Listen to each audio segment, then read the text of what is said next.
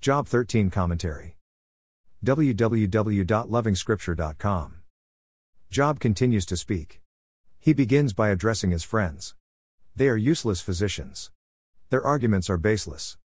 Real time wasters. Job has had enough of them. He would take his case to God directly. They should keep quiet and listen. God doesn't need a lawyer. They shouldn't speak on his behalf. Job has taken a hard line on his friends. He feels they have misrepresented God with their lame arguments. This can be a preacher's greatest fear. Have I delivered the word of the Lord correctly? Is this really what the Lord wants me to say? Job makes two requests to the Lord. First, clear off my pain and suffering. Second, speak to me and I will answer, or let me speak and you answer me. The Lord will attend to both requests, but not just now. This is very important for us to take in. The time comes when the Lord clears all pain and suffering, but it may not exactly be our timing. He will wipe every tear from their eyes. There will be no more death or mourning or crying or pain, for the old order of things has passed away. Revelation 21 verse 4. And, they will see his face, and his name will be on their foreheads. Revelation 22 verse 4.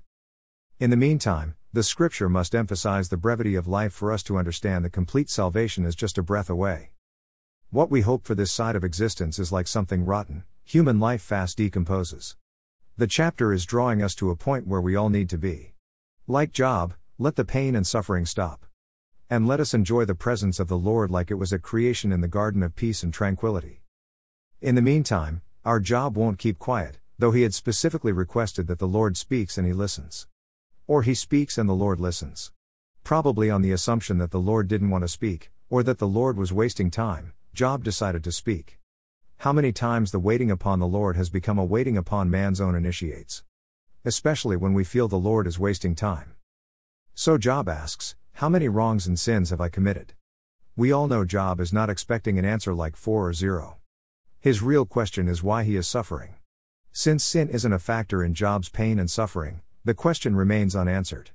Job has more to say to the Lord, but that is for tomorrow. More resources visit http www.lovingscripture.com.